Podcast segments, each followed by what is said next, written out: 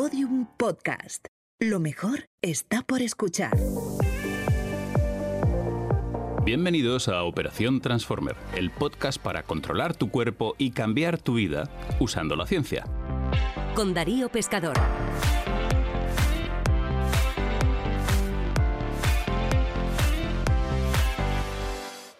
En el programa de hoy vamos a hablar de algo que me han preguntado mucho. ¿Cuántas veces has pensado que si te cuesta adelgazar o ponerte en forma es porque tienes mala genética?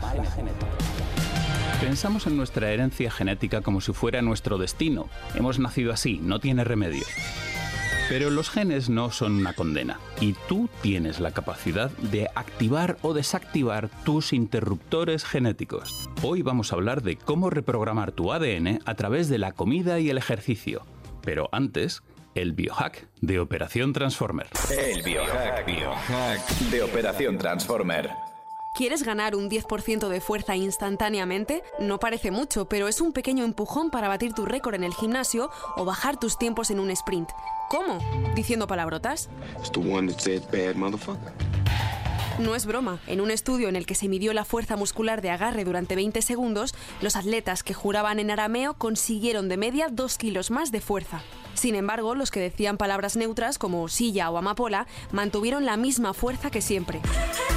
La teoría es que decir tacos produce una distracción momentánea en el cerebro, hace que te olvides del dolor y los impulsos eléctricos que van a los músculos aumentan en intensidad. Lo malo de este truco es que con el tiempo deja de funcionar. Si abusas de él, tu cerebro se acostumbra, como ocurre, por ejemplo, con el café. Ya no supone un empujón extra, además de que la gente a tu alrededor pensará que eres una persona desagradable y maleducada. Pero si reservas las palabrotas para los días de competición, nadie te lo podrá echar en cara cuando consigas batir tu récord. Operación Transformer. Que sí, que lo entiendo. Que tú no comes mucho, pero engordas porque tienes mala genética. No como tu prima, que se come una pizza familiar y está como un palillo. Son los genes, una lotería que no te ha tocado. ¿De verdad? Para entender mejor todo este mundo, hemos hablado con una eminencia, como José María Ordovás, el científico español que dirige el Laboratorio de Nutrición y Genética de la Universidad Tufts en Boston y uno de los padres de la nutrigenómica, el estudio de la relación entre los genes y la nutrición. Lo primero que vamos a aprender es que los genes no se pueden cambiar, de momento, pero sí se pueden encender y apagar como si fueran un interruptor. Esto se llama metilación, un palabra que hoy vas a escuchar bastantes veces en nuestra charla. Tus genes contienen las instrucciones para fabricarte a ti cada día de tu vida. Pero estas instrucciones no están escritas en mármol. Hay algunos genes que se encienden y se apagan. Esto es la epigenética. Aún más complicado, algunos genes se encienden en un tejido y están apagados en otro. Así lo cuenta José María Ordovás. La manera que me gusta a mí definir la epigenética, para que lo entienda todo el mundo, es que es como la gramática del genoma. Cuando escribimos, pues ponemos unas palabras, ¿no? Pero las mismas palabras, depende de dónde ponga las comas, o los acentos, o los signos de interrogación o de exclamación, van a significar cosas totalmente opuestas, ¿no? Jugando con las mismas letras, ¿no? O con el mismo código genético, con un acento o con una coma, en este caso, estamos hablando de los grupos metilos, ¿no? que es lo más característico, pues hace que la expresión de los genes ocurra o no ocurra, con lo cual ya cambias totalmente el comportamiento del organismo. Lo que comemos tiene una gran influencia en la epigenética, en los genes que se activan y los que no. Aquí tienes un ejemplo sorprendente un gen del gen de la ApoA2. ApoA2 es una proteína que está presente en las HDL, lo que se, llama popularmente el colesterol bueno, que por décadas se ha interpretado como que cuanto más mejor, ¿no? Después de 40 años de investigar esa apolipoproteína, no sabemos realmente lo que hace todavía, pero lo que sí que encontramos es que una variante genética en la ApoA2 estaba relacionada con tanto el riesgo de obesidad como el, apetito, ¿no? es decir, comer más o menos. Y lo que encontramos es que esta variante genética estaba asociada con una metilación, con una epigenética diferente en los individuos, dependiendo de si comían más o menos grasa saturada. Es decir, si comían poca grasa saturada, esa variante genética no se expresaba y el mecanismo era a través de una metilación diferente. Es decir, en personas con una variante genética determinada, la grasa saturada puede activar los genes que les hacen comer más y volverse obesos, mientras que en otras no. Descubrimientos como este nos abren una posibilidad para el futuro, la nutrición de precisión o personalizada. Comer para activar o desactivar los genes que más nos convengan. Pero además de la comida, disponemos de otras herramientas para reprogramar nuestro ADN. Lo que está más a mano de, las personas es simplemente lo que hacen cada día el fumar, el alcohol, por ejemplo, el estado de ánimo, eh, la exposición al sol, eh, todo esto hace que la expresión de nuestros genes sea diferente. La programación de los genes también puede cambiar con nuestras emociones. Os voy a contar un experimento fascinante que se hizo con ratones de laboratorio. Las crías de ratón recién nacidas se separaban al nacer, unas con su madre real y otras con una madre adoptiva. Estas madres a la fuerza no hacían caso a las crías de ratón y las trataban con distancia o incluso de forma agresiva. Esto cambió la metilación en los genes de las crías. Las que habían sufrido malos tratos se volvieron antisociales, mientras las que habían recibido el cariño de su madre natural se convirtieron en ratones normales. Pero la historia no acaba aquí. Pero lo bonito es que ahora se está investigando en si esto, si estos eh, trastornos que tienen su origen en los primeros años de, la vida por abuso, maltrato y tal, podrían ser reparados y modificados. Y eh, al menos también en ratas se ha visto que determinados fármacos que afectan la metilación pueden, digamos, eh, reparar ese daño inicial. Operación Transformer Seguro que conoces algún caso de una persona que sufre un trauma, un divorcio, una enfermedad o una muerte en la familia y que cambian de vida radicalmente. De la noche a la mañana se convierten en personas diferentes. De repente desaparecen sus enfermedades metabólicas. Dejan de tener obesidad, dejan de tener diabetes, empiezan a hacer deporte. Estas personas están dándole la vuelta a su programación genética y lo están haciendo por sí mismas. Lo que se está estudiando ahora es qué pautas de comportamiento o qué fármacos pueden conseguir el mismo efecto sin necesidad de pasar por una experiencia traumática. Para que nos entendamos, tener determinados genes puede hacer que tengas una tendencia a engordar o estar delgado, pero lo que haces en tu día a día influye en que estos genes estén encendidos o apagados se calcula que solo el 10% de lo que nos pasa es genético. El resto depende del entorno y de nuestras decisiones.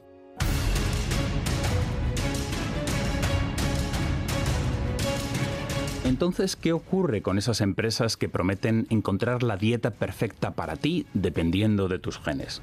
¿Tiene sentido hacerse las pruebas? Lo vamos a saber enseguida.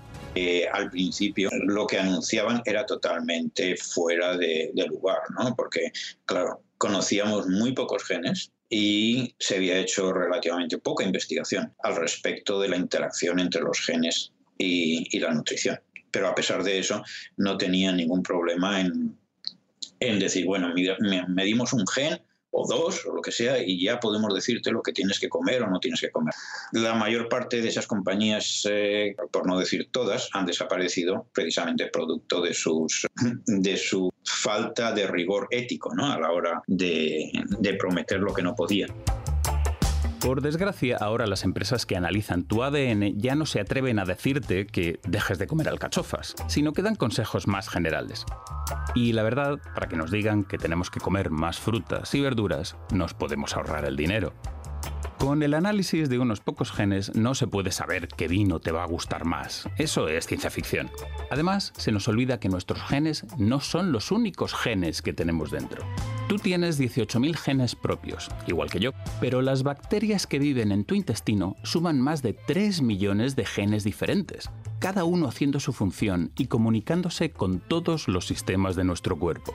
La microbiota está de moda y en realidad no hay nada que solucione todos los problemas. Ordovás se acercó a este mundo de las bacterias con prudencia hasta que empezó a hacer sus propios experimentos. La microbiota la adquirimos en el momento del nacimiento, ¿no? A, través de, la, la inoculación por parte de nuestra madre de las bacterias cuando nacemos. Pero es lo que hemos estado viendo a través de de estos años de investigación en la microbiota es que eh, influye sobre eh, nuestro riesgo de obesidad, influye sobre nuestro eh, riesgo de otras enfermedades metabólicas, influye sobre nuestro comportamiento, la comunicación entre el intestino y el cerebro es, digamos, definida por, por nuestras bacterias. Y volviendo al ejemplo este que te comentaba de la APOA2, pues nos, nos encontramos con que la diferencia entre los sujetos que tenían eh, la variante genética o no la tenían, o que comían de una manera o, comían de otra, resulta que eh, esas señales metabólicas, eh, muchas de ellas venían de nuestro intestino, de nuestras bacterias. Es fascinante ver cómo todos son piezas de un puzzle enorme y cada vez que descubrimos una nueva, vemos cómo encaja con las demás y que la imagen está haciéndose más clara y eso nos permite encajar la pieza siguiente, aunque todavía no la hayamos encontrado. Lo que está claro es que no a todos nos sirve lo mismo. José María Ordovás nos pone como ejemplo el té. Eh, en las herboristerías encontrás, oh, esto, eh, yo qué sé, el ginseng, o este té, o este otro té, es fantástico porque cura esto, cura lo otro. Bueno, cuidado, eh, a lo mejor se lo cura o no se lo cura a los asiáticos, ¿no? ¿Por qué? Porque resulta que los asiáticos tienen las bacterias apropiadas para eh, que cuando comes o bebes eso, lo transforma en algo que es beneficioso para ti. Pero resulta que si tú te lo tomas, tus bacterias nunca han visto eso, lo desconocen y simplemente no hacen nada con ello. Hablando de infusiones, muchas veces vamos a los herbolarios en busca de suplementos, sean vitaminas o hierbas de todo tipo. Es cierto que las vitaminas son esenciales, pero ¿cuántas necesitas? ¿Tus genes también tienen algo que decir? Ahí de nuevo entra la genética, porque hay sujetos que con determinada cantidad de vitaminas se apañan, mientras que otros, porque tienen defectos en los genes que transportan o metabolizan esas vitaminas, resulta que con lo que digamos está recomendado no tienen suficiente y hay que aumentar. Entonces sí, existen unas normas acerca de lo que se debería consumir cada día, pero esas normas aplican para la mayor parte de la población, pero no realmente para todos. Además de todo esto, no podemos olvidar que no vivimos en un tubo de ensayo. Bueno, la mayoría de nosotros no.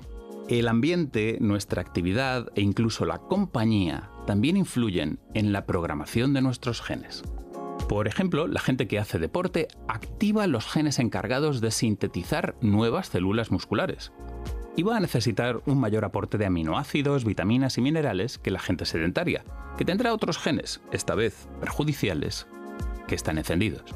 La historia de cómo evolucionaron nuestros genes es la historia de cómo conseguimos sobrevivir en la naturaleza. Venimos de un pasado en el que nuestro ambiente era muy diferente y en el que probablemente había que correr o bien detrás del animal o bien delante del animal. La actividad física era muy elevada y como nos explica Ordovas, perdíamos una gran cantidad de sodio en este proceso a través del sudor, por lo que, por ejemplo, necesitábamos tomar más sal que hoy en día.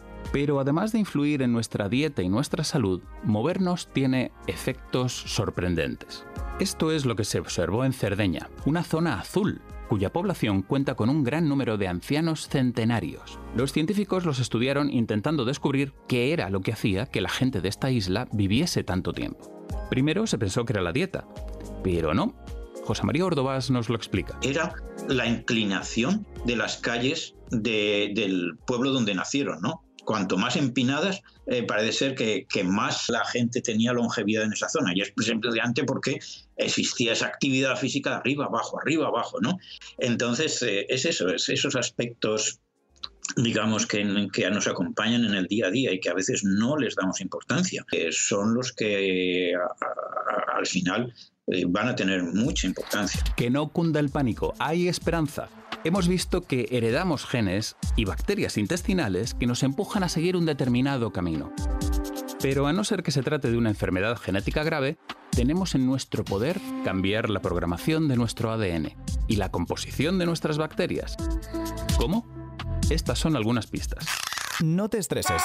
O mejor dicho, puedes estresarte. Pero si eres capaz de controlarlo con ejercicios de respiración y meditación, salir a la naturaleza y hacer ejercicio, eso desactiva los genes que te pueden enfermar. Busca buenas compañías. Las personas que te dan apoyo y cariño son muy importantes para tu salud, especialmente si has tenido algún trauma en tu infancia. Levanta pesas. En varios experimentos se ha visto que los ejercicios de fuerza desactivan los genes asociados al envejecimiento en las personas mayores, manteniéndolas más jóvenes. Muévete durante el día. La actividad física cotidiana, como caminar, subir escaleras, cargar con la compra y levantarse de la silla, cambia la expresión de los genes que nos hacen engordar. Esto es todo en nuestro episodio de hoy de Operación Transformer.